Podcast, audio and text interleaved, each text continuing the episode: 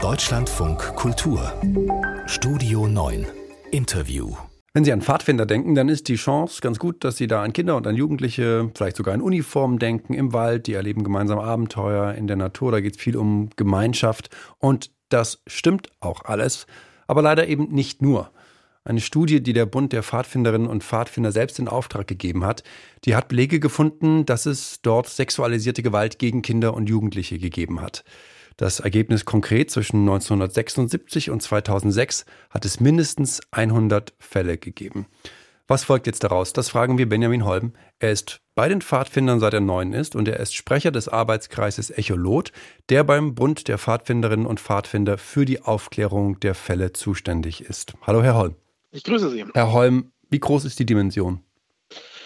Ja, für uns äh, als Pfadfinderverband und wir sind zwar einer von den größeren, aber sozusagen doch ein, nur ein kleiner Ausschnitt der gesamten Jugendarbeit und der gesamten Pfadfinderszene.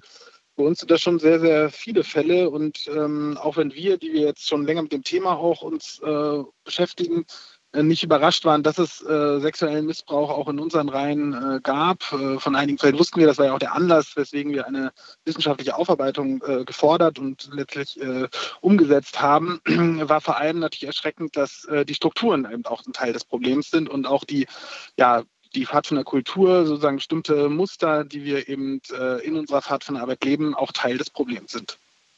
Strukturen, Muster, welche sind das?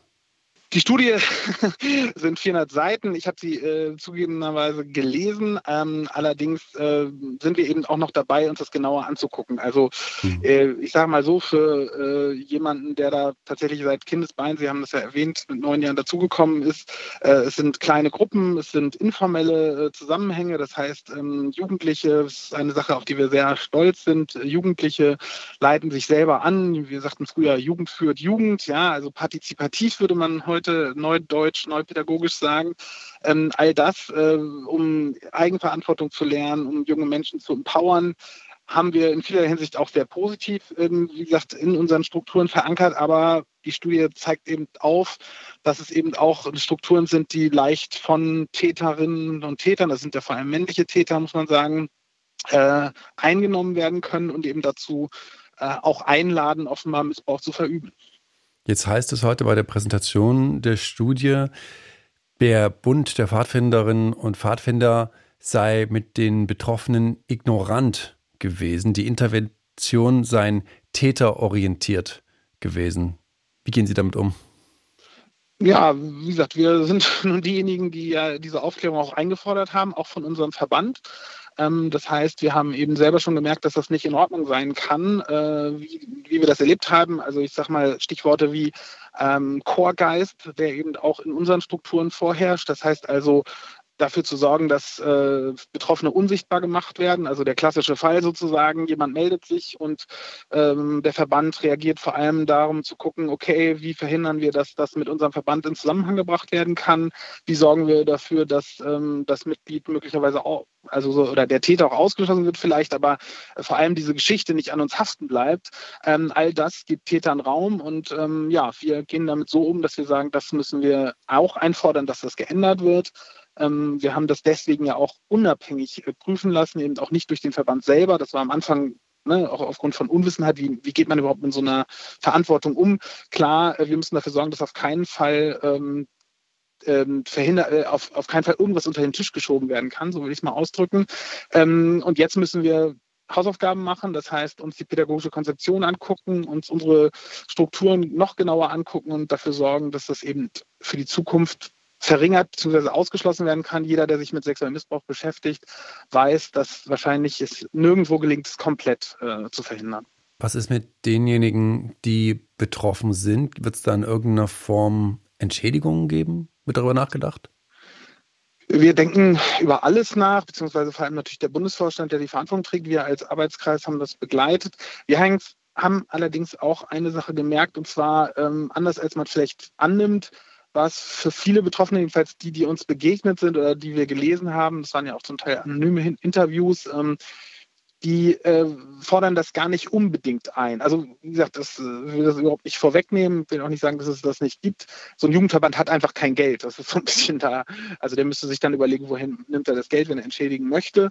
Ähm, allerdings äh, vor allem ist uns klar geworden, dass vor allem eine betroffengerechte, ein betroffenergerechter gerechter Umgang, vielleicht eine Entschuldigung, vielleicht aber auch ähm, dafür zu sorgen, dass es eben das in Zukunft nicht mehr gibt.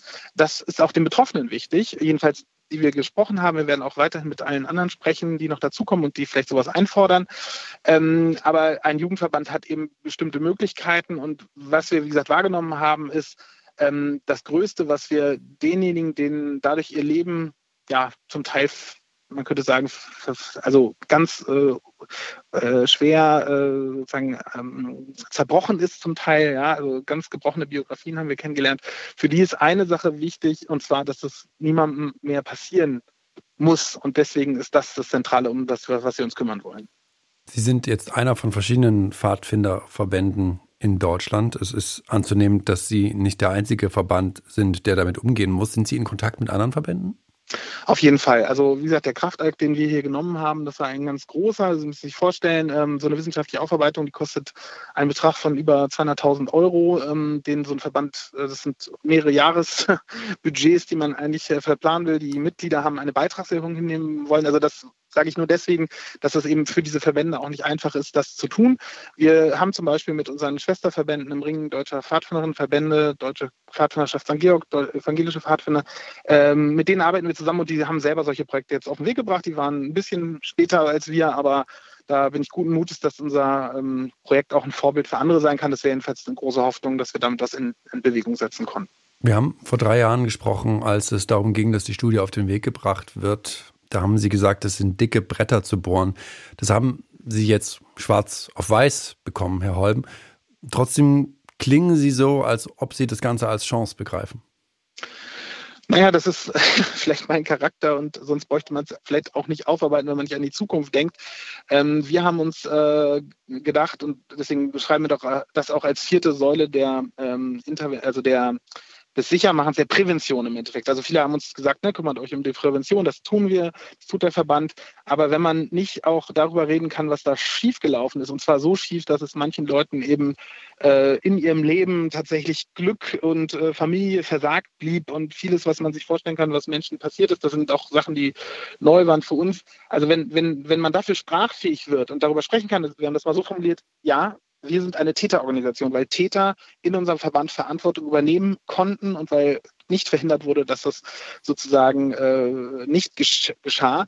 Äh, deswegen reden wir da offen drüber und wenn wir diese Sprache finden, dann ist das etwas, was den Raum für zukünftige Täter klein macht. Und das macht mir Mut und ähm, ja, das ist ja auch kein Problem, das möchte ich auch nochmal sagen, nur von den Pfadfindern, sondern eben von der gesamten Gesellschaft. Und äh, auch wenn wir da jetzt sozusagen stehen und ja, es geht hier um unsere Betroffenen, es geht um unsere Täter, es geht um unser Versagen als Institution, ähm, ist es doch was, was wir wissen, was ein gesellschaftliches Thema ist und wo ich, wo ich glaube, dass wir auch unseren Beitrag leisten wollen, unsere Gesellschaft sicherer zu machen für Kinder und Jugendliche, die keinen sexuellen Missbrauch ähm, erleiden müssen.